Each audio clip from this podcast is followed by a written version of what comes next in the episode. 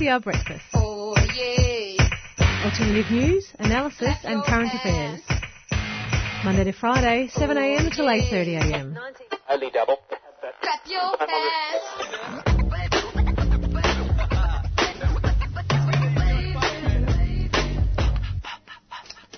Good morning, everybody. You're listening to Wednesday Breakfast. Today is the 23rd of October. We want to start the show with an acknowledgement that we broadcast from the stolen lands of the Wurundjeri and Bunurong peoples of the Kulin Nation. We'd like to pay respect to the elders, past, present, and emerging, and acknowledge the continued resilience of First Nations people in the face of ongoing colonisation and settlement. We also recognise sovereignty was never ceded and a treaty was never signed. Current efforts to establish treaties are diminished by the Victorian state government's decision to disregard First Nation sovereignty. And we kind of just uh, heads up, we kind of added the last bit as we are currently Victoria, the Victorian state government is currently in the treaty process with First Nations mob. However, hmm. there have been significant critique, seeing as Victorian government has refused to recognise sovereignty over land and waters in Victoria and continue to kind of be deaf to the concerns raised by the Indigenous community, um, which you will have obviously be hearing raised here at 3CR. But we thought it was important to kind of put it into our acknowledgement to recognise that we, we have this ritual that, uh, of acknowledgement that we're kind of Australia's bringing more and more into their culture, but at the same time, the processes that we're trying to do to you know improve that in our legislative functions are still being diminished by the fact that we're not actually recognising sovereignty. So I don't know, two steps forward, one step back, kind of thing. Um, Half a um, step forward. Hmm. Yeah, let's keep that in mind as we, we do our show this week. Hopefully next week we'll be speaking to um, Professor Gary Foley um, more generally about the the importance of in, in, in this particular interview we'll be talking about um, solidarity between Indigenous people in here in so-called Australia and Indigenous people over in Palestine, and um, it, we'll be having interesting conversations on that um, that next week. Um, and I just want that to kind of uh, maybe colour the things that we're talking about today as well. I don't know. Um, Absolutely. yeah. Keep Anyway, it all in mind. Hel- hello everyone. Wednesday breakfast. My name's Will, I'm Edwin. I'm Jess. And I'm Lois. and uh, we're missing Rob for the next few weeks. Hope you have a have a good break, Rob. Mm, um, how it have we all all been? I've been thinking about this actually leading up to this. Mm. Because every week we get here and we're like, what did I do in the week? and it's really fascinating how memory just kind of fails you Absolutely. when called upon. Yes. Are you telling me that you can't remember? I you've done for can last week? remember watching um, When They See Us Mm-hmm. on Netflix. Mm. I can remember the fact that I've started Stranger Things. Oh, I'm way behind the curve. Right, right. Um, Lots of TV. Then. Oh, yeah, lo- well, I've finished university, so lots of TV. Mm-hmm. I also know that I've been taking a lot of photos of my garden. Uh-huh. Uh, and then I've been showing a lot of people photos of my garden, but they're not as excited as I am to see the photos of my garden. Like, look at my ixias! Show and they're and like, tell. mm, yeah. Show me photos of your garden. Sure. I'm Thank you. excited to see that. Appreciate it. Um, how about you two, Jess yeah. Lois? No, I actually had. I can remember something. It's quite memorable. Yesterday, I went to the sa- I went to Safety Beach with my friends, and we did a rubbish pickup, and it was so lovely. Like we just went out, we went for a swim, and then we did a rubbish pickup, and it was it was great. Cute. Yeah. So, Strong. You and your friends are cute. That's a Yeah, we yeah we loved it. Just got out in the Good sunshine. friendship Yeah, no. Yeah, it was. Very That's cute. great. I like rubbish pickups. Yeah. I've seen there's someone in my neighbourhood who goes for jogs and picks up rubbish, Oh, and there's a word for this. I can't remember what it is though, um, which I think is great. So, Local Hero. hero. but yeah, my week's good. I'm busy with uni at the moment. Um, this week's my last week of class, and then I've got a few projects to to get out of the way, and then I'm free on holidays. Freedom. So, and that, that's actually reflected in kind of the upcoming weeks we've got. We've got a lot of really cool interviews coming up from kind of, yeah, yeah, in, the, in the coming weeks, yeah. And uh, you'll have to tune into Wednesday breakfast every Wednesday morning at 7 a.m. for that. So uh, stay tuned. Can we talk about what's happening on today's show? Absolutely. Absolutely. Well, first up, we're going to be speaking to Izzy Roberts Orr, who is the artistic director of the Digital, Digital Writers Festival. You folks may already know of the Emerging Writers Festival. This is their um, their entirely online child, um, making it really accessible for people who can't afford to go to a lot of those events in person, um, whether it's the cost of public transport or transport to to the actual festival, or whether it's the cost of the tickets themselves. A lot of these events that are happening for the Digital Writers Festival are free or very cheap, and that's quite exciting. And they're all online. So um, we'll be talking a bit more about that with the artistic director. And then um, next up at 7:30. Yeah, so at 7.30 we're speaking to Scott Jordan from the Bob Brown Foundation. He's actually spoken before. We spoke to him about a Britain Mills acquiring a mill to log land in the Tarkine region in Tasmania. So the Bob Brown Foundation is campaigning to make that, the Tarkine region, a World Heritage Site and National Park by 2020. But there's been a lot of protests on at the moment because um, Forestry Tasmania is um, letting logging go through. So we're just going to speak to him about that and updates on the protests this week. Alrighty, and then uh, next up we'll be listening back to uh, Asia Pacific Currents. They did a great interview with a uh, human rights um, advocate, um, whose name I will tell you later, um, about the popular protests happening in Iraq, and um, it'll be great to cover those a little bit more. Um, and then after that, At 8 a.m., um, we'll be doing a phone interview with Heather Kirkpatrick, who is the director and producer of a new documentary called Against Our Oath. Um, it's a film that looks at what's happening in offshore detention and how Australian border security is stopping medical practitioners from working in line with their professional ethics. And then finishing off at 8.12, we're going to have Lakina Tom- Thompson, who's coming up to actually calling in from Queensland uh, about the First Nation protests that are happening up in Devon Creek, which uh, I didn't know this, have been going on since January the 27th. Obviously prior to that, but they've actually been occupying space since the 27th up at Devon Creek. So Lakina's going to tell us a little bit about, yeah, what, what's kind of going on there. we've got a packed show for you on Wednesday breakfast. Stay tuned. Next up is alternative news.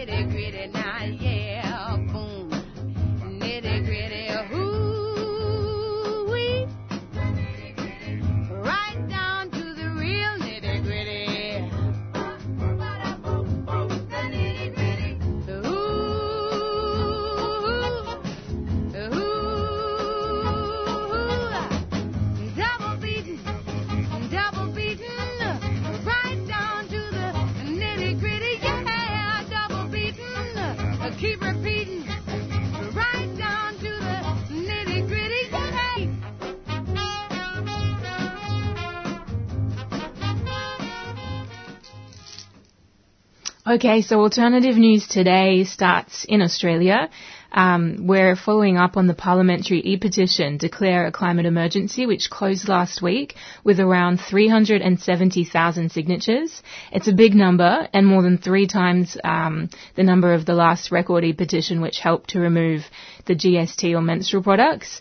So it will be interesting to see whether the numbers of signatures will lead to any action from the government. The e-petition closed just one day after the government voted against a motion to declare a climate emergency by Greens MP Adam Bandt, and su- which was also supported by Labor in the crossbench.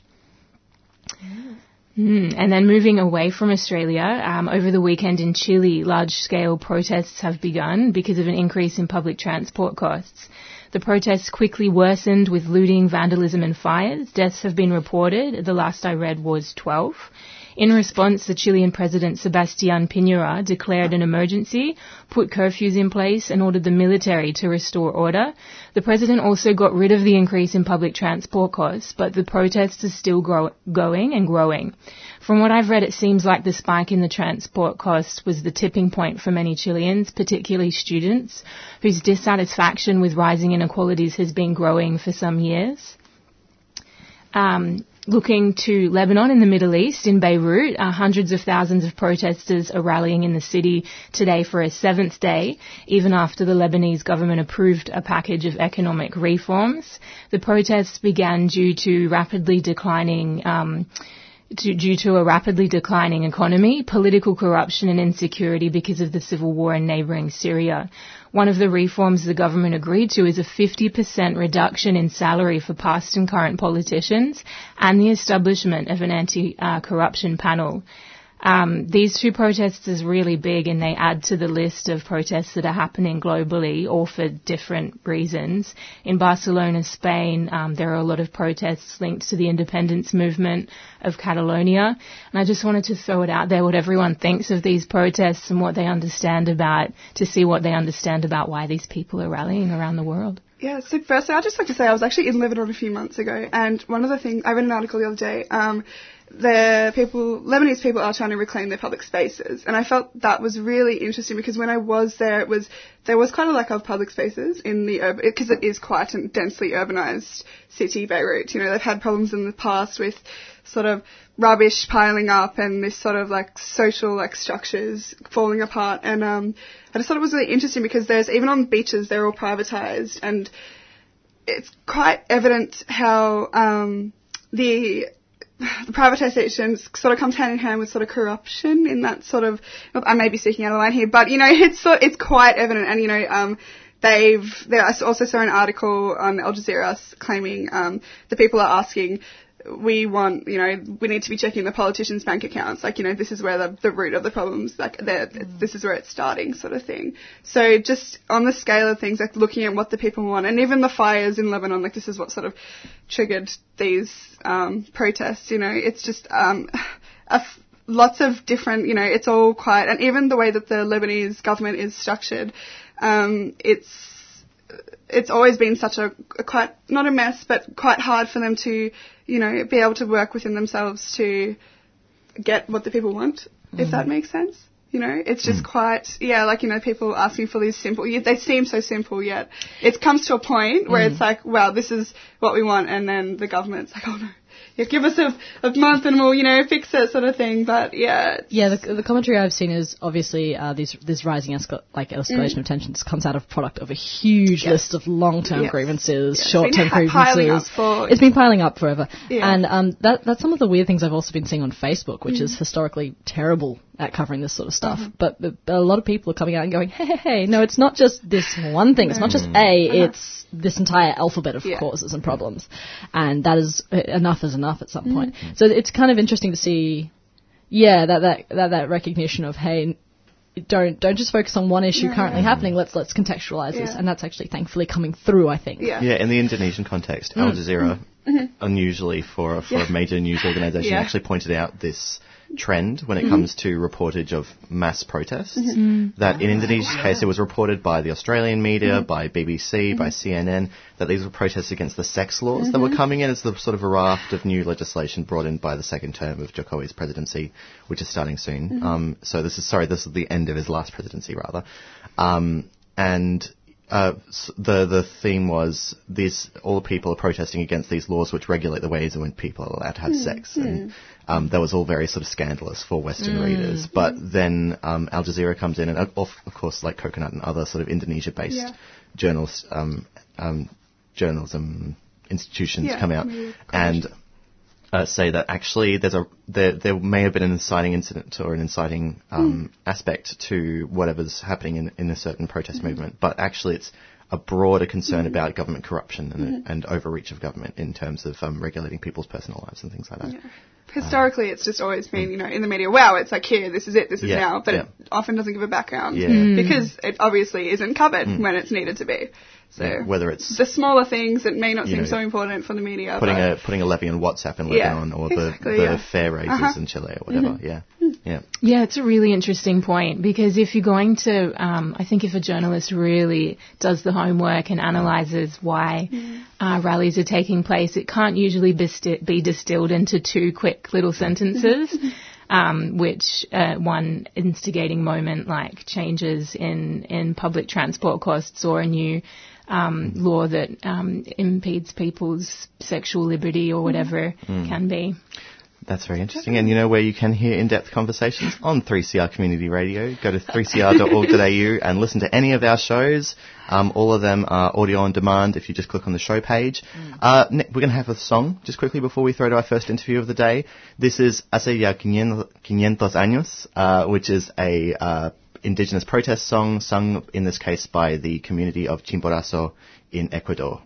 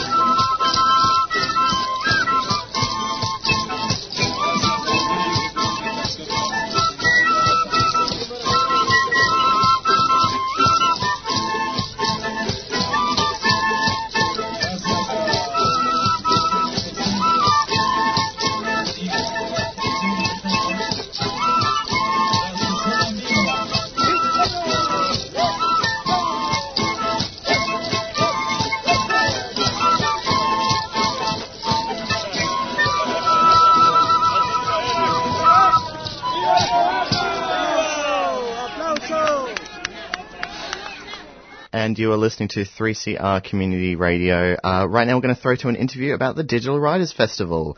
Uh, if you're wondering what a Writers Festival is, then I, I suppose we'll also cover that into, in the interview. Conversations about writing, conversations with writing, interacting with um, Writers Writers Festival. That's what it is. it's a festival about writing. Um, what's a Digital Writers Festival? It's a festival that happens online, and so uh, we're speaking to artistic director Izzy Roberts Orr about the Digital Writers Festival, which is coming up very soon. Starts on the 29th. Izzy, good morning. Good morning, Will. Thanks for joining us on 3CR.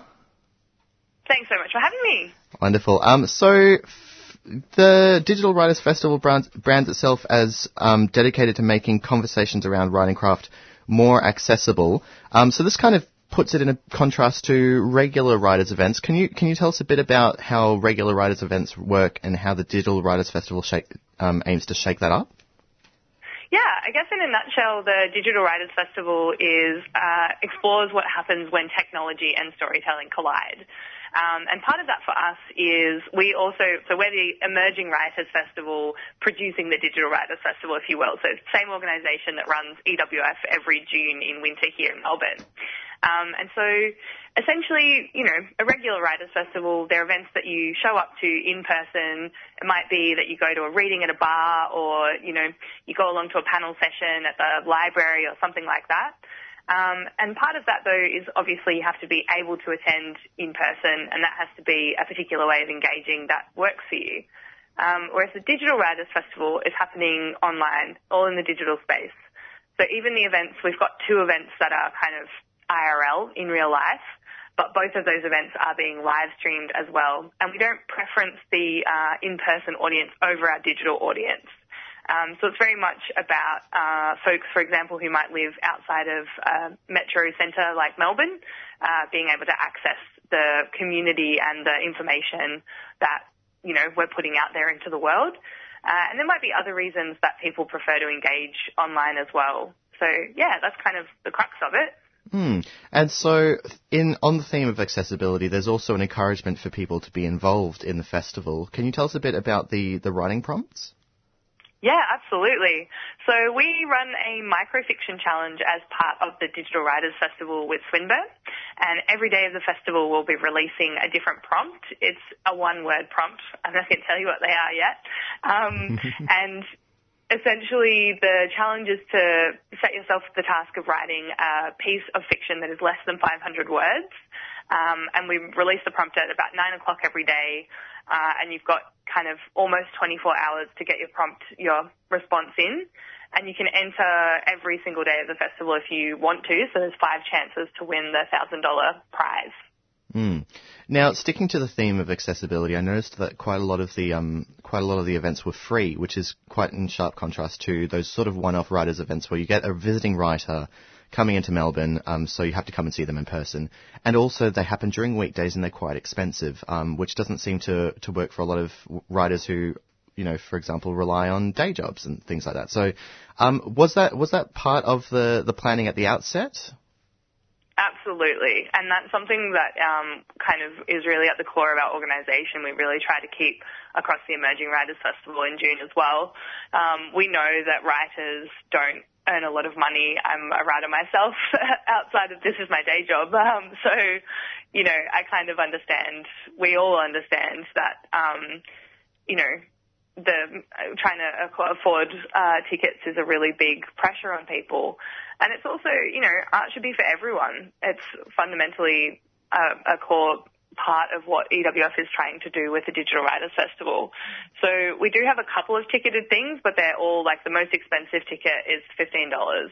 Mm. Um, you know, so it's um, and the reason that uh, some things cost a little bit more money is that they're um, you know, we've got some seminars that um, people are, you know, engaging with, which is professional development that we um, have to, you know, pay our artists for accordingly as well. Absolutely. So yeah, and the physical events that we've got, it's funny trying to find the language for this. IRL events, maybe a better word, um, goes to the digital age. Um, that one is ticketed, but it's $10 and it's got 10 performers. So that's a fantastic one on the Friday night. And if the $10 is not affordable for folks, they can live stream it for free. Mm. Can we talk a bit more about the delivery of the festival? Because um, some people listening may not be really familiar with a digital digital festival. We live in Melbourne. We're aware of festivals generally as institutions, um, but a digital festival, like what, what what's the delivery method? Are we listening to podcasts? Is it articles? It's a bit of a combination, and it's a funny one because uh, I get asked this question every year, and it's it changed every year since um, I've been running the festival. Um, like, kind of the question of what even is a quote unquote digital festival changes every year. Um, and it's interesting because I think you know festival generally, right, points to something that uh, involves a temporary community. People come together for a short period of time. It's finite. It's ephemeral uh, and it sort of like occurs and pops up and then it's over. Whereas the Digital Writers Festival, um, it does have an element of that, but there's also an archive, which is quite different to, um, you know, the aforementioned going mm. to a hmm. pub to see some poets speak. Yeah, when things go um, online, they never really disappear. Absolutely, and that's something that we're um, exploring through the program as well. Um, but yeah, I guess uh, in terms of the modes of delivery, we are releasing a podcast uh, yet again this year, but something that's slightly different is it will be sessions from the Emerging Writers Festival predominantly. So we've recorded a whole bunch of the stuff that was happening as part of our main festival in June, and we're then putting that out so that people who weren't able to attend or aren't based in Melbourne can access that information. Um, and then we've also got seminars. So the seminars are kind of they're the the ticketed events. So we've got I'm really the one of the most exciting ones to me is Mitra Kaboli, who is one of the original team members of the Heart podcast, um, is coming to teach from the States, which is pretty wild. Um, and then we've also got a digital storytelling workshop and a um, surrealist writing with Manisha Anjali workshop. And so they are happening through your computer basically. So you can be at home, you log into a program called GoToWebinar and, you know, interact with the person teaching in that way. Um, and then finally, we've kind of got uh, live streams which are happening through our YouTube channel and kind of digital experiments that happen on a range of different platforms. Um, and that's sort of dependent on what the project is that's being launched. Fantastic. Does that make any sense? It, it does, it does. There's just so many different ways that we can spaces. access this, but I feel like um, we might direct people to the website in just a moment because I, it, that sounds like that's the, the first jumping off point. But that before we do, can, can you tell us about the, the horrible goose that will be joining us? Oh, I'm very excited to announce that um, uh, Jake Strasser, wonderful team member of House House, uh, Melbourne-based uh, game design studio, who we should all be very proud of because they're the masterminds behind the viral sensation that is Untitled Goose Game. Uh, we'll be in conversation with uh, comedian and founder of the Toast, Daniel Mallory Ortberg, talking about the collaborative game design processes that they've employed to create this wonderful game. Fantastic. So it's for gamers as well. Uh, where should people head if they want to access uh, the Digital Writers Festival from the 29th? 2019.digitalwritersfestival.com. It's all there. It's a huge program. Um, and hopefully everyone enjoys navigating it.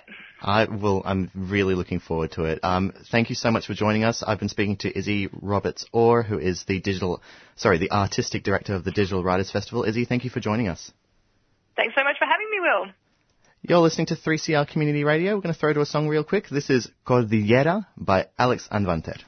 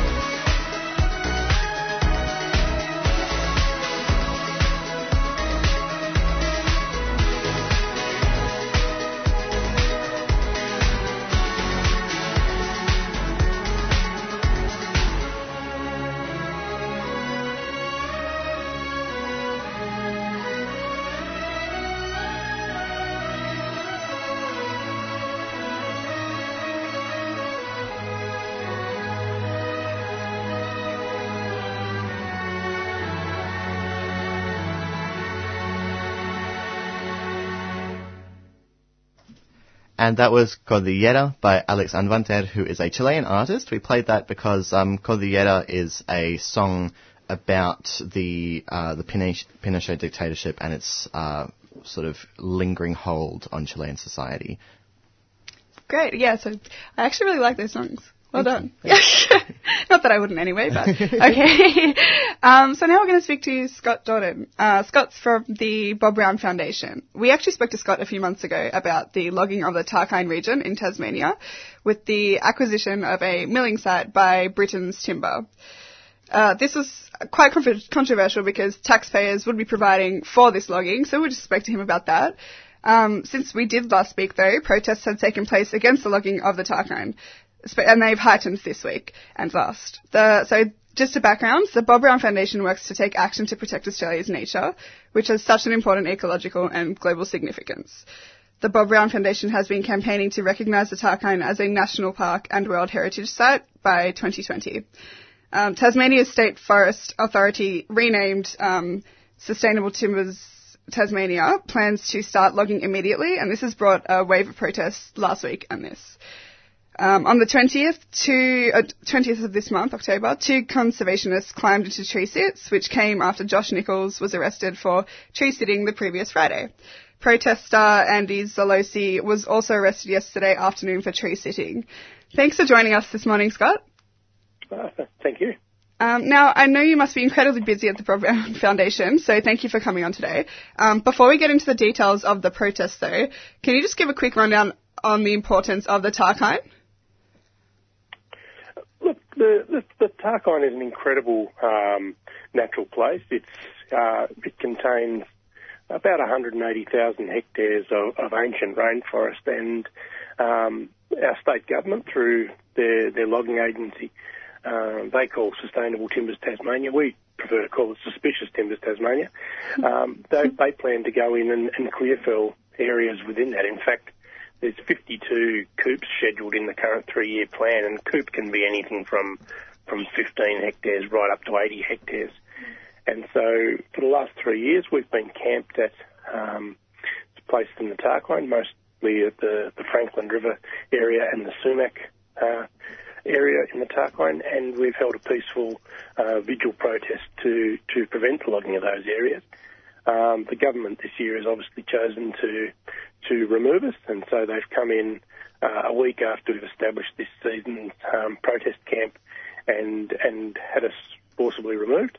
And and since then we've been mounting uh, a rolling protest of, of, people entering the site, uh, moving into tree sits or being on the ground and putting themselves at, at risk of arrest to defend these beautiful ancient forests. Mm-hmm. Um, actually, and I saw yesterday that police have actually now been present at the blockade. Do you think it's really nece- do you think it's got to the point where it's necessary for police to be there, or what are your thoughts on that? Look, it, it, it simply isn't necessary for police to be there. Um, firstly, these forests just shouldn't be logged. Mm. Um, these are forests that, that not only uh, deserve to exist just for their own right, I mean, they're, they're habitat for a range of threatened species. They they provide ecological services in the landscape, and, and we simply don't need the wood. Um, we have more than enough plantation um, to provide our wood supply. But but in this age of climate change, what the, the IPCC report from two months ago tells us that we have to immediately stop um, logging of native forest, and we have to rapidly restore areas of, previously logged degraded forest because the, the planet simply um, can't can't cope with the amount of logging that's happening, and it's after um, fossil fuels, it's the biggest contributor to um, global warming, and and their their view was very strongly that if we want to meet our two degree target, um, we we have to immediately end the logging of these areas. Mm. What we're seeing at the moment is um, Sustainable Timbers Tasmania and the Tasmanian government realising they're they're losing the, the the public hearts and minds on this issue, mm. and so their response is to send in police to to remove protesters and stop mm-hmm. these images getting out to the world. Yeah, no, it's obvious that um, power of the people is really getting to them when um, they have to bring the police. You know, for that, it's quite obvious. Um, you said that um, with the statistics that you just mentioned with the two degrees, um, do you think that the premier is listening to this at all, or have you? Is there any evidence that he's this is getting through, or is it just oh, quite obviously because they're going they're going through with it. Have you made any progress with trying to get to authorities or? Look, we, we've had uh, quite a few years of trying to convince our, our premier and our state government that this is a this is a foolish way to go forward, and it's not in Tasmania's interest, and certainly not in the world's interest. Um, he he has come to power on a on a platform of you know he will push through you know um, development in, in our native forest. Uh, he'll back in logging industry and he'll back in um, four-wheel drive tracks through um, sacred Aboriginal sites on the coast. So unfortunately, our current state government is hell bent on finding any possible way to, to damage our our wild and natural places. Yeah. And you know we, we need as much pressure on him. Um, both within Tasmania, but also from, from the wider um, global community, that this is not acceptable, and and what happens in Tasmania matters across the world. Mm, yeah, it's, it's heartbreaking, and it's even more heartbreaking to see individuals seeking protest by, by tree sitting as like clearly the authorities do not want to listen. And it's sort of like a last cry for help. What are your thoughts on protesters actually climbing the trees and tree sitting throughout this campaign? Like what has the Bob Brown Foundation said about this? Look, I, I think it's been an incredibly powerful um, medium for getting the message out to the world. To have somebody sitting up in those treetops, um, broadcasting, you know, the, the footage of, of the sun rising through the rainforest, of of the bird calls through that forest, and showing the life that exists in that place, and and physically being there as a as a barrier to the logging of these areas. Um, I have you know, incredible admiration for the people that go up these trees. They spend many hours training to be to be able to to safely do it, and um, you know we, we owe all owe them a, a great debt of gratitude. Um, but also the you know. Um, they don't just climb a tree on their own. There's a support crew that goes in with them and ensures that they're safe. The, there's there's a whole bunch of people that, that rally around to make um, you know, that, that tree sitters statement um, resonate and, and, and get out to the world. And so it, there's, there's a, a good, strong uh, commitment by a lot of volunteers, and the, and the phones ringing every day, and people wanting to come and join and, and take part in it. And and we're expecting this summer to to hold them out um, of these forests, you know, as best we can. Definitely. And have they actually set a date to when they want to start logging, or is it would they start then and now? If you guys left right now, would they? Would you sus- like suspect that they would start now, or Well, we think they're being a little cagey with us. They've told us they need us to, to leave that area of forest, and they've now gated it off and closed the road um, before the actual logging coop um, to prevent us from being camped outside of it. Um, they've, they've indicated to us they need us out for planning purposes. Um, we fail to see how you can't go in and do planning and, and fauna surveys and anything else you believe you need to do with, with people camped outside that forest, exactly. showing the public what it is that, that you're planning on logging. Um, we believe it's more likely that in the next few weeks, um, in fact, even could be the next few days, we will see bulldozers moving in to start the roading, and from there the logging will occur. And so we're, we're not resting. We're not. Um, we're not going to, to stand by and watch this happen, and so we will continue to mobilise people out into those forests and, and to, to tell its, its story to the world. Definitely. It's super unreal as well. Like, I wish I was down there right now in Tassie supporting you guys. Um, you did say before, um, on that matter with the authorities, you know, if they could just get their bulldozers in there, get their hands on it. Um, that, so this Tasmania State Forest Authority is now renamed Sustainable Timbers Tasmania. You said before they should be Suspicious Timbers Tasmania. Um, do you think they have any claim to use sustainable in their name? Look, absolutely not. They are they are logging um, ancient old growth forests in, a- in a time of climate change at a time when um, you know people in the industry are saying you know they don't need this timber, that it's it's um, a product that markets overseas have, have rejected clearly, and, and we saw the the huge um, wood chipping company Gunns Limited go go to the wall and then go into bankruptcy uh, only a few short years ago as a result of them losing um, markets to customers simply saying, we don't want to buy your wood chip if it's coming from um, old ancient forest. And so we, we are seeing that the, the markets are saying we don't want it, the public is saying we don't want it, and there's a, there's a handful of um, native forest sawmills and, and mostly the wood chip industry. In fact, 85% of what will come out of these coops will go straight into wood chips.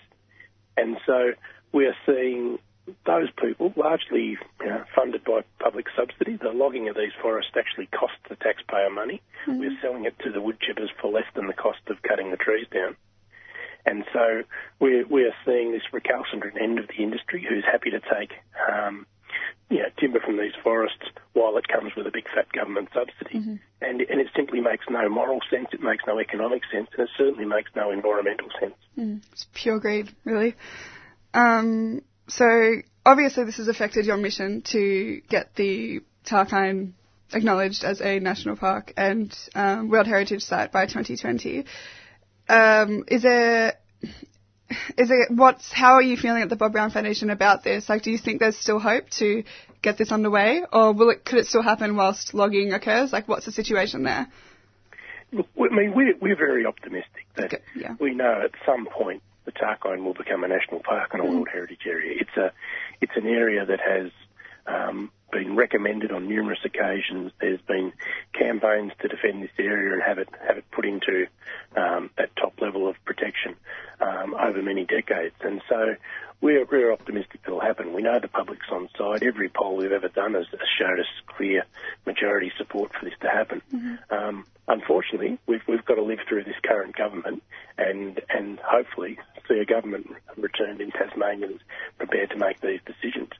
Um, and so we'll, we'll continue to ramp up pressure. We'll continue to put pressure onto the, the, the Premier and, and his government and, and let them know that, you know, this, this course of action will, will cost you um, government at some point.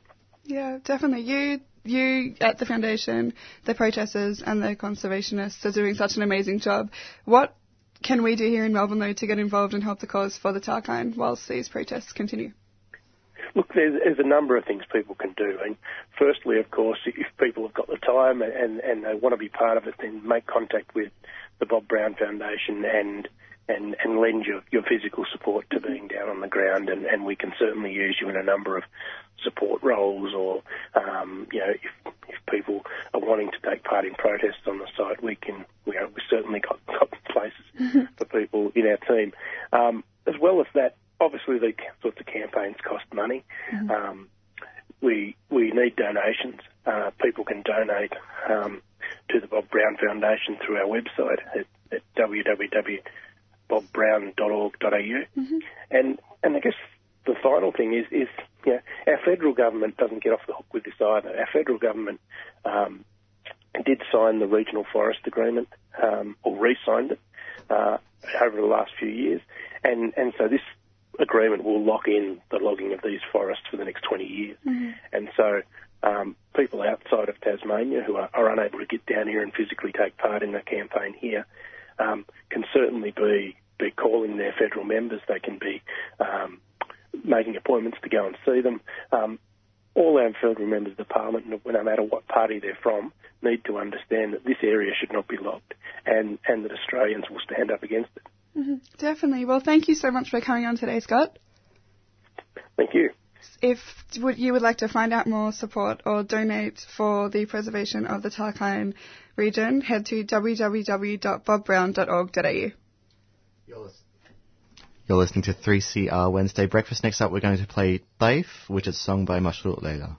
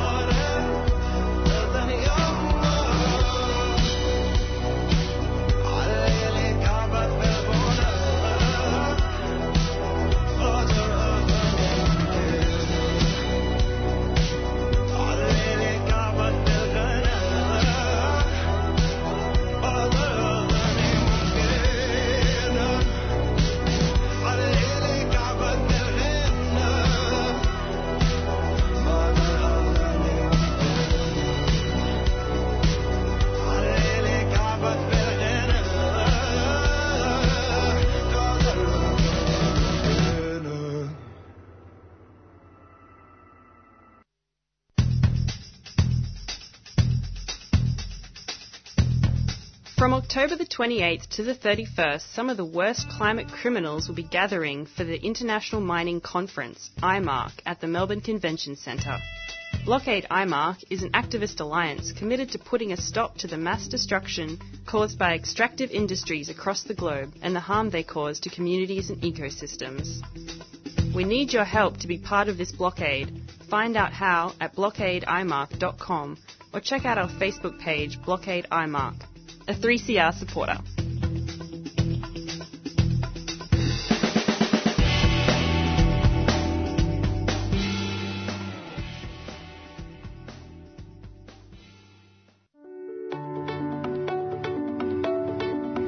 Looking to connect with your local community and do something rewarding? Well, volunteering to lead a neighbourly ride could be exactly what you're after. The short 40 minute group rides are for all ages and ride levels. Help people build their confidence, feel supported while safely exploring the local areas of Brunswick, Carlton, Fitzroy, and Northcote by bike. Volunteers receive free ride leader training, so go to neighbourlyride.com to contact us about volunteering. A 3CR supporter. You're listening to Wednesday Breakfast on 3CR Community Radio. Next up, we're going to listen back to Asia Pacific Currents. Pierre Morrow speaks to human rights campaigner Mustafa Awad about the recent popular government pro- uh, anti-government protests in Iraq. Let's listen in. Was there a particular reason why the protest started earlier this um, month, or was it just an, a question of increasing anger? The right answer would start uh, with saying something like, "This is another wave of the Arab Spring." So we should connect uh, the dots to back to the events in 2010, start, starting from Tunisia and then Egypt, Syria, Libya, and so on. This is an organic wave as well. What's behind it is quite complex, and there are many reasons. And in summary, we know what, started in 2003 when the United States decided to invade Iraq and ultimately occupy the country. The state, the military, the army was dissolved and the country ended up in chaos. This vacuum was filled by some local or state powers uh, from Iran, from uh, the backed Shia militia, some Sunni militia were of course uh, backed by the West, some Sunni proxies like Saudi Arabia and uh, some of the Gulf states. Uh, the Kurds, of course, the Kurds were in the in the north. So it's quite complex, and the protest was is absolutely directed to the failure the failure of the state created cri- economical crisis, unemployment, uh, failure of state institutions, and so on. So th- this is pretty much what's behind the scene or what's under the surface. What triggered this was a recent protest in Egypt, actually. Some Egyptians decided to protest against their own government. That was back in April. And at the same time, some Iraqi actually, some Iraqis started saying on, on social media, oh, look, e- e- Egyptians are not better than us. We should, they have done something. We should do the same. And this is where all, or this is the trigger, of course. It's not because, Uh, like one instance, I would say it's rather accumulated set of events that actually led to the, to the current protest. It's not just one event, and it's not isolated, of course. Yes, we we were wondering whether this was part and connected to the whole upheaval of the region of from the Arab Spring, you know, going from 2011, and, and like you said, in Iraq, there's other issues connected with the 2003 invasion by the United States. In other countries, we have seen that a lot of these huge protests there weren't very many groups that were organizing uh, these protests. Was that the same in Iraq, or there are actually community political pressure groups that are organizing these protests? It's actually organic. What's interesting about the this protest is Iraq is an exceptional country when it comes to the revolutionary voice, as as we say, because it's very different from, from Egypt or Tunisia. Iraq is composed from different ethnic groups and different sects, as you know. You've got Shiites in the south, you've got Sunnis in the middle, you've got Kurds in, in the north. And even how the government was, uh, was formed since 2003 was a reflection of, uh, of this sectarian balance, if, if we have to say something like this. Of course, there is some militias, some political parties with different loyalties. Some of them were going towards Iran. Some of them were going toward the West. Some of them Sunnis orient- orientated. The Kurds was, they've got their own self-managed province in, in the north. But what's been happening is you've got all these political parties with self-serving interests they haven't really succeeded in actually getting things actually forward since 2003. So people, just lay people, without sectarian loyalty, like because most people saying, look, the Sunnis cannot revolt because of the Shiites and the Shiites could not revolt because of the Sunnis, there will be a civil war. And this is not what we're seeing here. The, the people on the ground are Sunnis and Shiites and they're actually revolting against the status quo, against their, their government and the local, local governments in the provinces as well. So it's it's pretty much a very an organic movement. It's a grassroots. It's people, just lay people in the street saying enough for corruption. Enough. Uh, Iraq is a wealthy country. People should have a bigger share in power and wealth when I saw the protest erupting uh, in Baghdad and then in, the other major cities, it reminded me of the huge working class protest in Basra over the last uh, few years. And they were also about the fact of economic and the social services that were not working. So do you think there is a, a link with those uh, issues as well? Absolutely. Look, the social class, the working class is leading pretty much the way since the start. And the thing is, the attributes of the Arab Spring is it works like waves. Back in Egypt, if we really need to understand the event in 2011, we have to go back to some protesters in Mahalla. The, the working class were protesting against the ruling class elites back in 2008. In Iraq, it was pretty much the same. What has been unfolded in Basra in 2008 will, def- will definitely have to be connected to what's happening now. It's the same cause, the same people on the ground, and ultimately the same aspirations. To outside observers, what was probably um, quite shocking was the very swift response by the Iraqi government and the brutal response. In just a few days, I think over 100 people were killed, hundreds injured, and 100 arrested, if not thousands. Why was the repression just so strong and so brutal?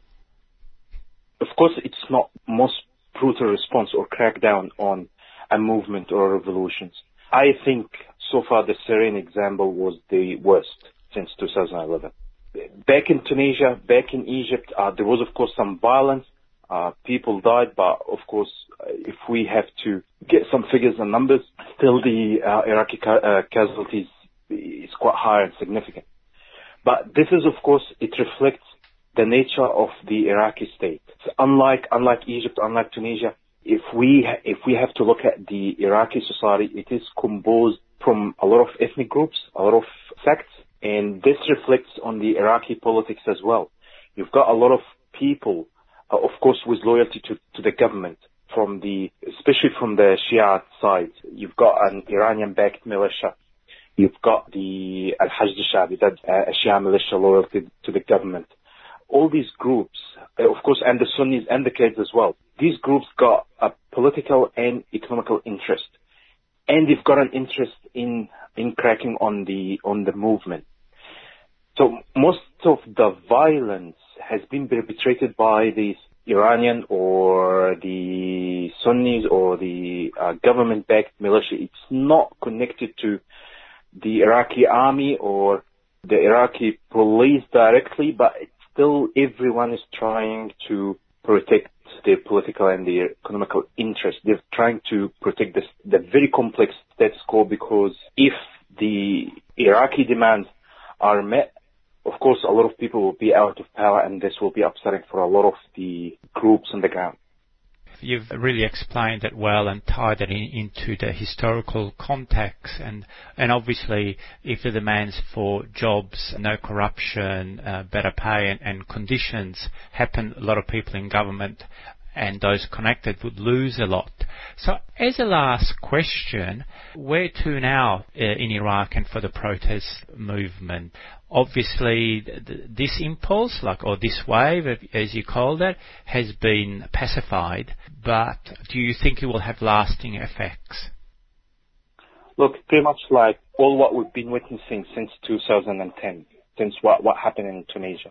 The Arab Spring, Iraq, Egypt, Tunisia, you will find the revolution and counter-revolutions. You will find a phase where actually thing has been specified a bit and things actually will turn on. As long as we have the causes in the ground, people will move. The thing is, people have seen the model exactly, and this model has been successful in countries like Tunisia, Sudan, and to some degree in, in Algeria. I hope it works well for them, but we're seeing something unfolding.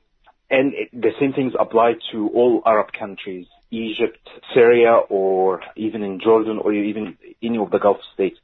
It's a revolution, and it will take its time. It's, it's not just an isolated event, and it this movement will have to lead to something ultimately in the future.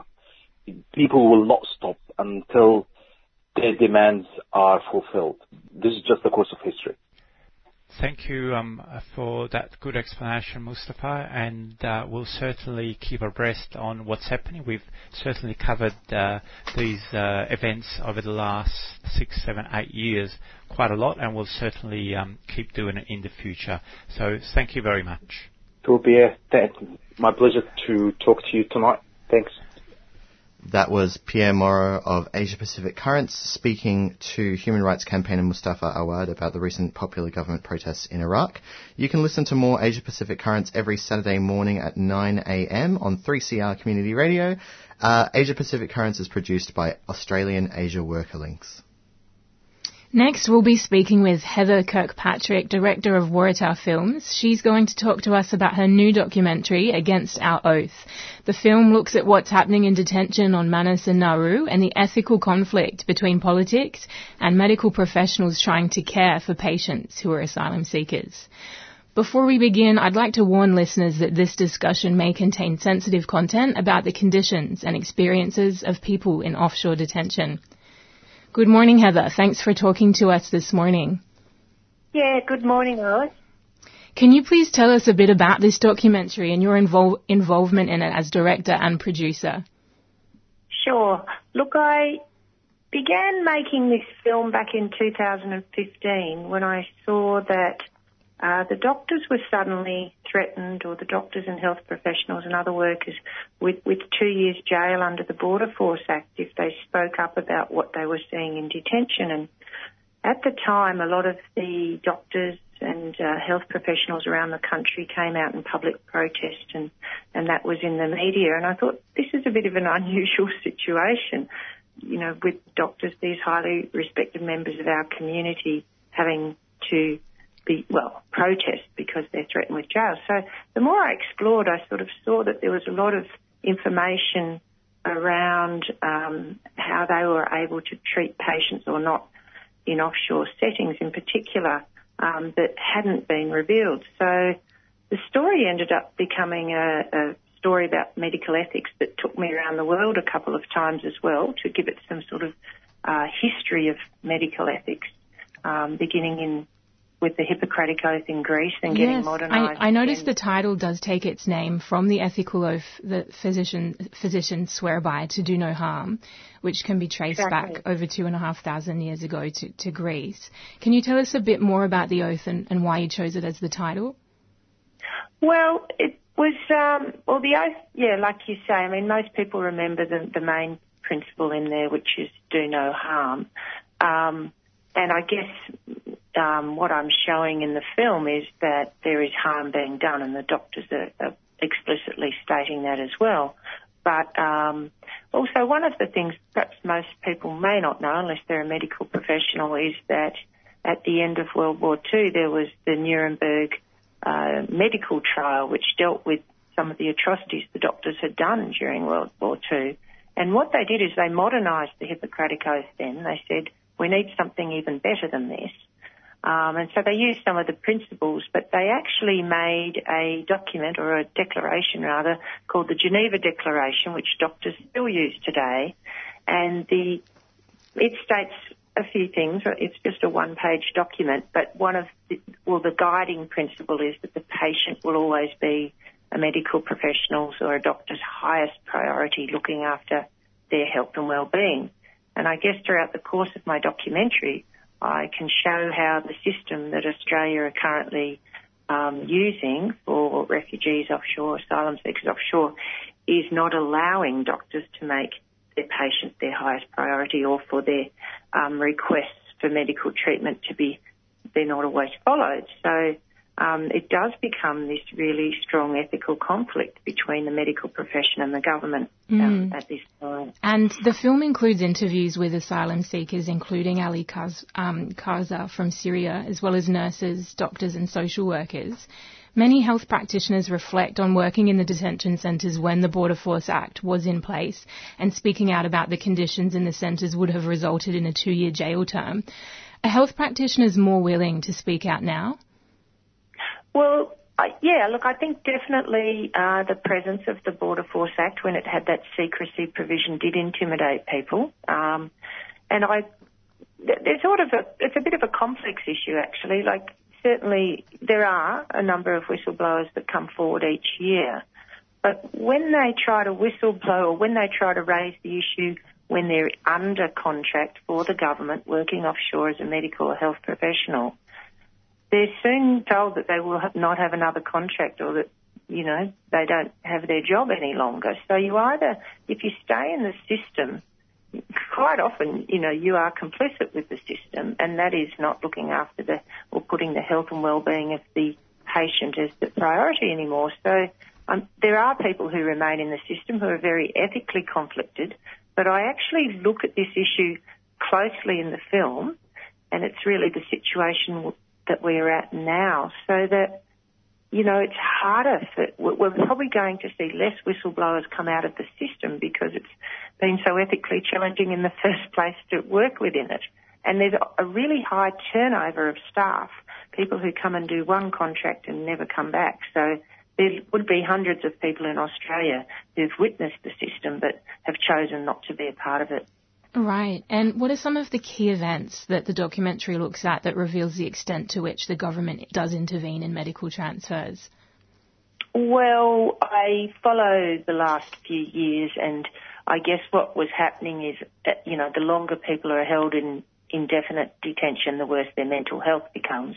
So we see that through the eyes of the psychiatrists, um, mainly psychiatrists actually, and the heads of the mental health um, area within the health provider. Um, so we see that happen, but we also, um, sorry, I'm just coming back to your question now. Oh, I just wanted Um, to know what some of the um, the main events were that that are in Yeah, the film that events. show the government intervention, Yeah. like with with the, Yeah. the small child in in a hospital in in Brisbane, I think. Okay, yes, no, correct. So the Lady Cilento action, uh, it's around about halfway through the film. So that was when baby Asha was in the Brisbane hospital and the staff there said, we're not prepared to release this child to a place of harm, which the government wanted to return her and her family to Nauru. And at this stage, there was plenty of evidence to show that Nauru was a harmful environment. So uh, what happened is the doctors held off. They weren't prepared to discharge, or they even consulted their ethics committee, and the same decision was made. And so it was a 10-day standoff, and the public surrounded the hospital were checking every car that left because there were rumours um, going around that the border force were going to go and take her out regardless. So we had the head of the Australian Medical Association at the time, Brian Ellis, speak up about this issue publicly. It was a very big event. And so that was a sort of obviously a publicly known demonstration of doctors resisting border force orders. But in my film, I've actually got more instances of this and things that have played out for four months um, that have never hit the media, and doctors have chosen to finally speak up. Some of them were working within public hospitals when this happened and are now in private practice. So felt that it was the right time um, to speak up. They weren't threatened by media constrictions at their, their previous workplace. So there's a lot of that going on. Um, I also used cases of um, late in 2018 or throughout 2017-18 uh, because the government weren't uh always following the um, urgent medical transfer request from doctors. These issues ended up being taken to the federal court where they were won time and time again and it was forcing the government under court orders to transfer patients to Australia. So there was a lot of time and money being used on that. And then Um, the the and I guess- the Medevac bill was passed early this Yeah. year, and um, So- that allowed asylum Yeah. seekers in offshore detention to be transferred to Australia for medical treatment if two Australian doctors decided it was necessary. Um, at what stage was the creation of the documentary in when the Medevac bill was passed, and how do you reflect on changes now that the bill is um, look being the government is looking at reappealing the bill at the moment? Yeah, so I guess for me, I actually was wondering when I was going to get the end to my story, and I thought it would be a court case that looked at the inquest of one of the men who died offshore, Hamid Khazaei. And then suddenly, so that was about mid 2018. I was thinking that might have to be my endpoint. And then we suddenly had the by-election where Dr. Kerryn Phelps, previous um, Australian Medical Association president, was elected in, in what was Malcolm Turnbull's seat, and, and she proposed the Medivac law, which obviously you've just mentioned came in in February. Um, so look, that did allow. We've seen about 131, I think, some few more than that now. But at the end of my film, it was 131 people had actually been transferred using that Medivac legislation. Uh, we still have a whole lot of people who've been approved, and there's some now obstacles being placed by PNG and also Nauru in, in following those, in following the Medivac law. They're sort of arguing they've got sovereignty rights over it, um, whereas it has been proven in court Australia has duty of care. So uh, I think there's there's definitely some legal battles being um, happening in the the backstory right now, trying And to force for Medivac law to be followed. Okay. And and for people who want to learn more uh, and learn more about where they can see this film, this documentary that you've made, um, where can they find that information? Sure. Look, if they go to the Against Our website, they can actually um, see where a whole lot of screening events are coming up currently. There's, there's many different groups hosting it in cinemas and things, as well as they can watch it online. So it is accessible. Um, and people are choosing, a lot of medical groups are now choosing to host their own screenings as well. Great. So- Well, thanks very much for chatting with us this morning at 3CR. Heather Kirkpatrick, director and producer of Against Our Oath, a documentary about what's happening in offshore detention and how Australia border, Australian border security is stopping medical practitioners from working in line with their professional ethics. Thank you, Lois. And you're listening to Wednesday Breakfast. Stay tuned. Most LGBTIQ people experience positive, intimate, and family relationships. However, like cisgendered heterosexual people, some LGBTIQ people experience abuse and violence in their relationships. With Respect is a new family violence service for LGBTIQ plus Victorians, providing counselling and recovery programs for victims and survivors of family violence and help for people using violence who want to stop. With Respect is a partnership between Queer Space, Thorn Harbour Health, Switchboard Victoria, and Transgender Victoria. For more information, visit withrespect.org.au or call 1800 542 847. With Respect is not a crisis service. If you need immediate help, call triple zero. A 3CR supporter. QR Code is an LGBTIQA plus health podcast made by queers. Across eight episodes, Hear us engaging with our communities, discussing diverse and intersecting topics. On In Your Face on the last Friday of every month. Or download from 3cr.org.au forward slash QR code. and follow us on Facebook at QR Code 3CR. Funded by the City of Yarra.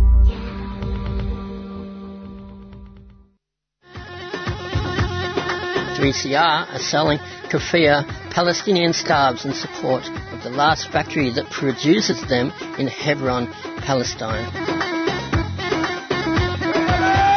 All profits will be donated to the reconstruction efforts in Gaza and support Palestinian industry. These are traditional scarves available in red and black, or you can choose from a modern design. Go to 3cr.org.au slash shop to buy online or drop into the station during business hours. All right, so today on Wednesday Breakfast, which you are listening to right now, the time right now is 8.14. You may have noticed that we are playing uh, music associated with various international protest movements. Um, at the top of the show, we had a song from some indigenous, uh, from the indigenous movement in Ecuador, which has been successful in getting the um, the, the government there repealing um, a a bill that would have them further entangled into the IMF. Um, of course, there were other things involved there. We were talking about how uh, protest movements tend to get boiled down by the media to a specific point, so it's quite a wide-ranging protest that happened there. Uh, we also heard from a Chilean musician uh, talking about the uh, overhanging uh, issue of um, Pinochet and um, fascism in, in Chilean mainstream politics. And then we also heard from Mashrou' Leila, a Lebanese band. Um, their song um, Taif, which translates to ghost, was named after a a, um, a venue in Lebanon which was shut down for being um, very w- uh, welcoming and open of um, of queer ident- queer identifying people. Um, and the song's uh, chorus translates to uh, the the mushrooms are growing and tomorrow we will inherit the earth. So I thought that was appropriate to play in the in, in context of the protests happening in Lebanon. Um, and so our final sh- song for the day, I'm going to play "Australia Does Not Exist" by Dreaming Now. I don't need to explain why.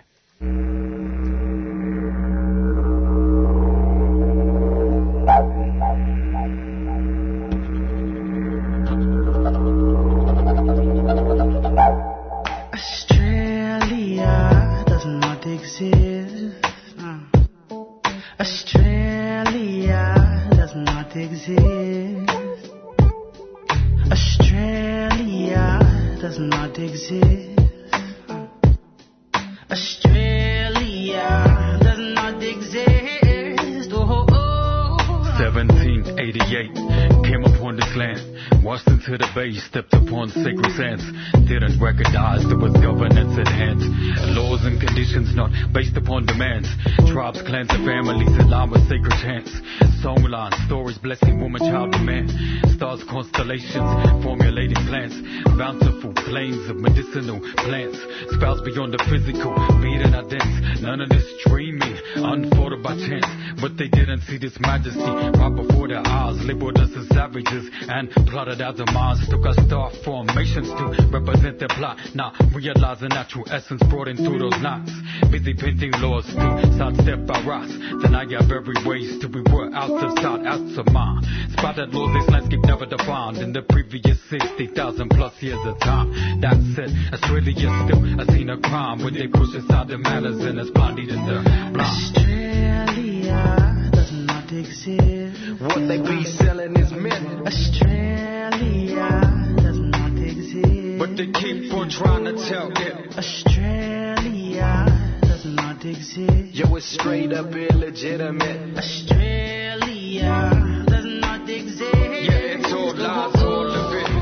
First we'll take that land, take it for our own. Those who take a stand will kneel before the throne, kneel before the crown. Hands on the ground, then we'll take all the kids. Hush, don't make a sound, nothing but savages. We'll show them how they're supposed to live, and if they don't assimilate, I guess we'll have to demonstrate our superiority in every single way. And remind them how we've conquered them every single day. And what better way to do this than to give this land a name? Australia, yeah, the great land that was claimed.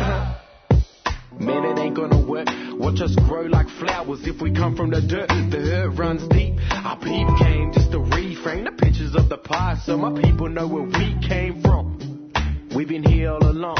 See, Australia don't exist, just another damn myth. Australia does not exist. What they be selling is myth. Australia does not exist. But they keep on trying to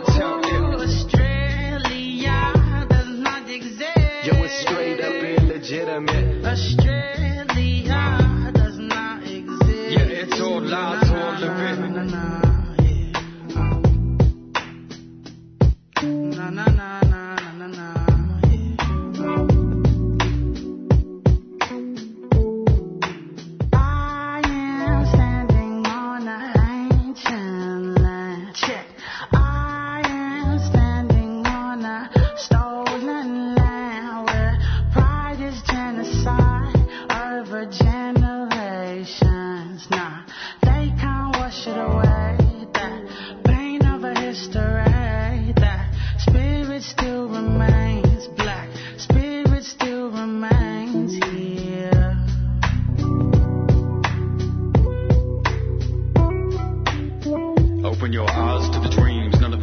they try to make it seem.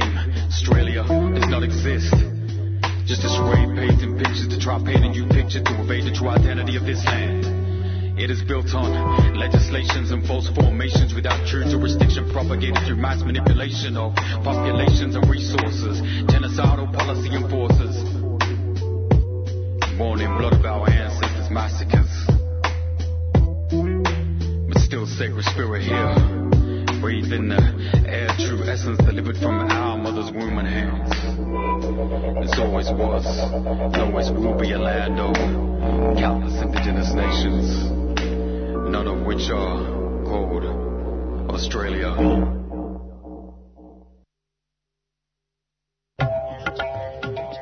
3CR is a community radio licence holder. What you hear on community radio is governed by the Community Radio Codes of Practice. The Codes of Practice cover matters relating to program content, including local content, news, current affairs, Australian music, programs for children, and the responsibilities associated with broadcasting by and for the community. They also cover aspects such as community access and participation in the operation of this station. Copies of the code are available from the 3CR website. Go to 3cr.org.au forward slash who we are.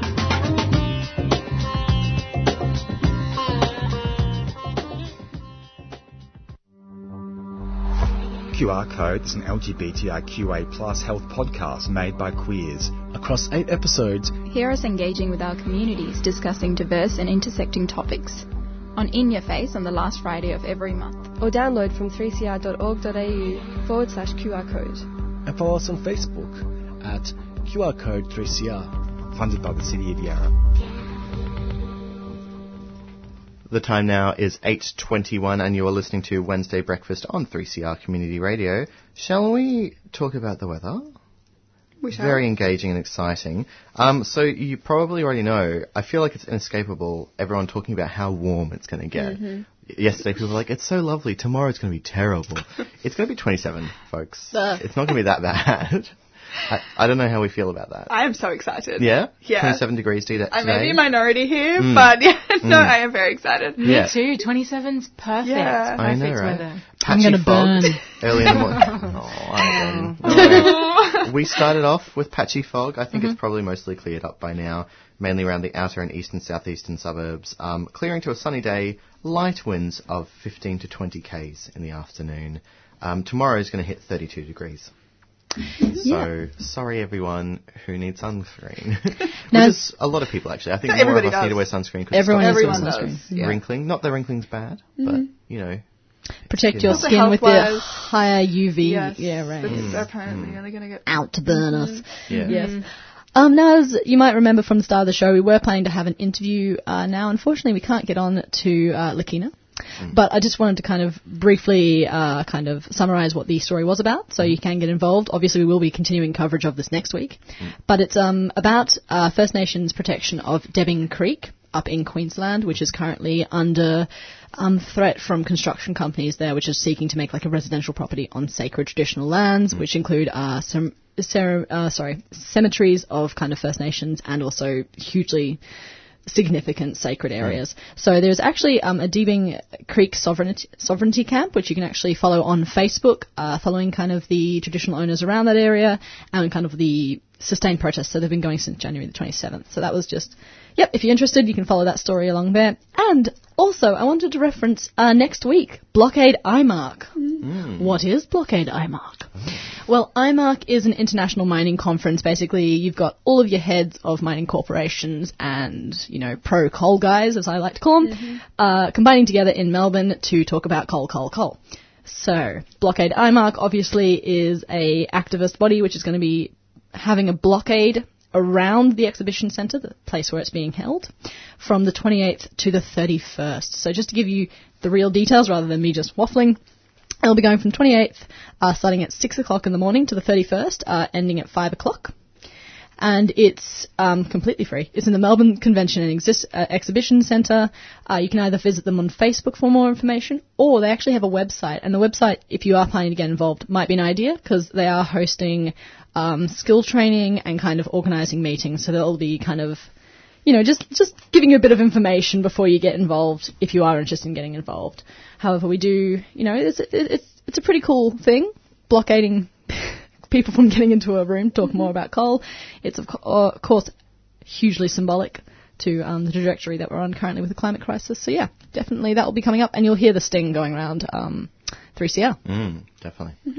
Um, Now, finally, also, um, we thought we'd kind of bring up recently uh, the Headspace, which is a National Youth Medical, sorry, Mental Health Foundation, has revealed that nearly two thirds of young Australians say that mental health of young people is getting worse. And I wanted to kind of just quickly, with our last five minutes, open this up to conversation because obviously these statistics are not around actual mental health and mental illness kind of rising statistics, but more about our perception of them. So currently, 62% of young people have said mental health in Australian uh, young people are getting worse, and females, interestingly, are more likely to think this mm. than males, even though males, obviously, as we know, do lead to some quite uh, statistics around in, in mental illness. Mm. So I was just wanting to get your ideas. What do you guys think? Do you think mental health is getting worse? are we having a conversation about mental health Around getting worse perceptions? or perception? Maybe the perceptions of it. Maybe I think- do you think Yeah. the awareness is growing then? Because I, I don't know if any of us have a particular knowledge about able to mental speak. Yeah, I think the this is a really interesting point because it, it is the perception of it, Mm. and I think um, because we are gen- literally the first gen- generation to be dealing with these sort of problems, it's quite interesting that now we're sort of being able to understand this in a way that it is our perception. When you say these problems, can Yes. we be more specific? Yes, these. so um, obviously, mental mental health problems. Um, where that whether that ra- I'm not a professional. Hmm. Whether that ranges from you know. Um, Self worth, like, or or whether it goes to bigger, in, in, in my opinion, as a as a Hmm. female, Hmm. you know, when I go click click onto Instagram and I, Mm. you know, I see this. This is how I would perceive it, and the way that I am able to um, look through my feed and see someone super attractive, and I may, you know, feel like this isn't self worth. This is my experience. You know, I I tend to feel like my self worth is challenged when I look onto social media and Instagram. In this in this tense, there's quite Absolutely. many And this more is- to. Yeah. To, to clarify, Mm. Yeah. I just want to make 100% clear because we are Uh-huh. talking about quite a sensitive topic. We are, yes. That um, that your your perception is that we're the first generation um, of people to have um, our mental health impacted by social media. Yes, Mm. Yeah, yes, yeah, that is yeah. sorry. I should have made that more specific. I'm quite. Yeah. this, this is actually interesting because um, from respondents, 37 people s- said exactly what you're Yeah. saying, which is that social media is kind of impacting this conversation. It is, yeah. Um, so I was just wondering if you guys do you guys have much interaction with social, me- social media? Always. Like it's too much. Like I'm trying to What cut my platforms screen are we time. talking about? I am right now. I'm talking about Instagram. Tw- I Mm. Twitter for my news, Facebook for my news sometimes. but um, in my opinion, I know this is like Instagram especially, and I know that Mm. especially younger generations as well. Like you know we're quite Yeah. prone to What that I'm, being a I'm interested in is that, um, well, a couple of different things around social Uh-huh. media, but one is that um, we are having people growing up on, on social Mm. media.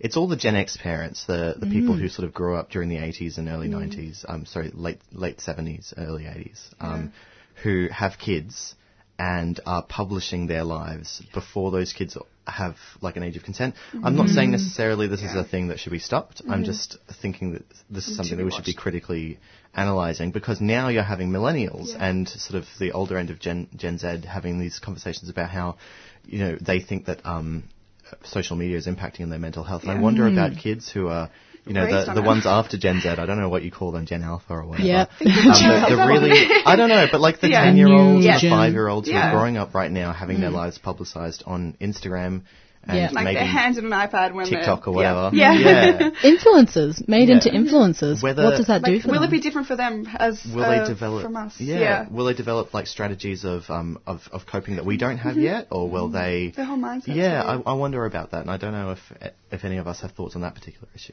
Lois, any concluding thoughts of that? Um, yeah, I think it's definitely interesting that young people are growing up like in their developmental years using technology. What strikes me when I use YouTube is um, vloggers that are you know under ten years old. Scary. I can't imagine doing that when I was a child. Absolutely.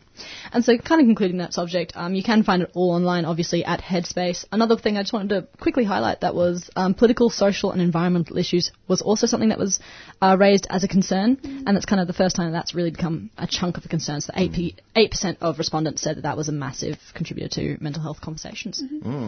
Anyway, with that kind of I'm grateful. Can I jump in with the gratefulness Mhm. Round? I'm grateful for people doing research in this. Mhm. Like, Mm. I think, um, you know, it's, it's great for people to sit, around and have conversations where we talk about our perceptions. That's really important. We Mhm. need to validate um, our own experiences and sort of share and contrast them against each other. But the people who go in and do the research are, um, they're doing a lot of work that I can't be bothered doing. So um, that's what I'm grateful for. What about you folks? Uh, not something I'm grateful for, but I just wanted to mention with this conversation of mental health, obviously sensitive, um, you can go to online Beyond Blue to find out more information, but also support services such as MindSpot is a free television, uh, telephone and online service for people who have uh, kind of mental health questions or mental illness questions, um, and they're available on 1-800 614434 1-800 614434 Mhm. I'm very thankful for those as well. But also um, today I was thinking I'm thankful for WhatsApp and for speaking to people overseas via WhatsApp. Yeah. And Lois, any concluding gratitudes? Um, I would like to jump on Will's bandwagon and um, be thankful for um, researchers who Mhm. put in the hard work to give us facts. Well, uh, thank you also to uh, the show that was on before us, Earth Matters, and thank you to Stick Together, which is coming up next. 3CR Breakfast would like to thank the New International Bookshop, Melbourne's radical independent bookseller and venue, for their financial support of this program. You can find Nibs in the basement of Trades Hall in Victoria Street, Carlton, or check them out at nibs.org.au to find more information about upcoming discussions and events. You've been listening to a 3CR podcast produced in the studios of independent community radio station 3CR in Melbourne, Australia. For more information, go to allthews.3cr.org.au.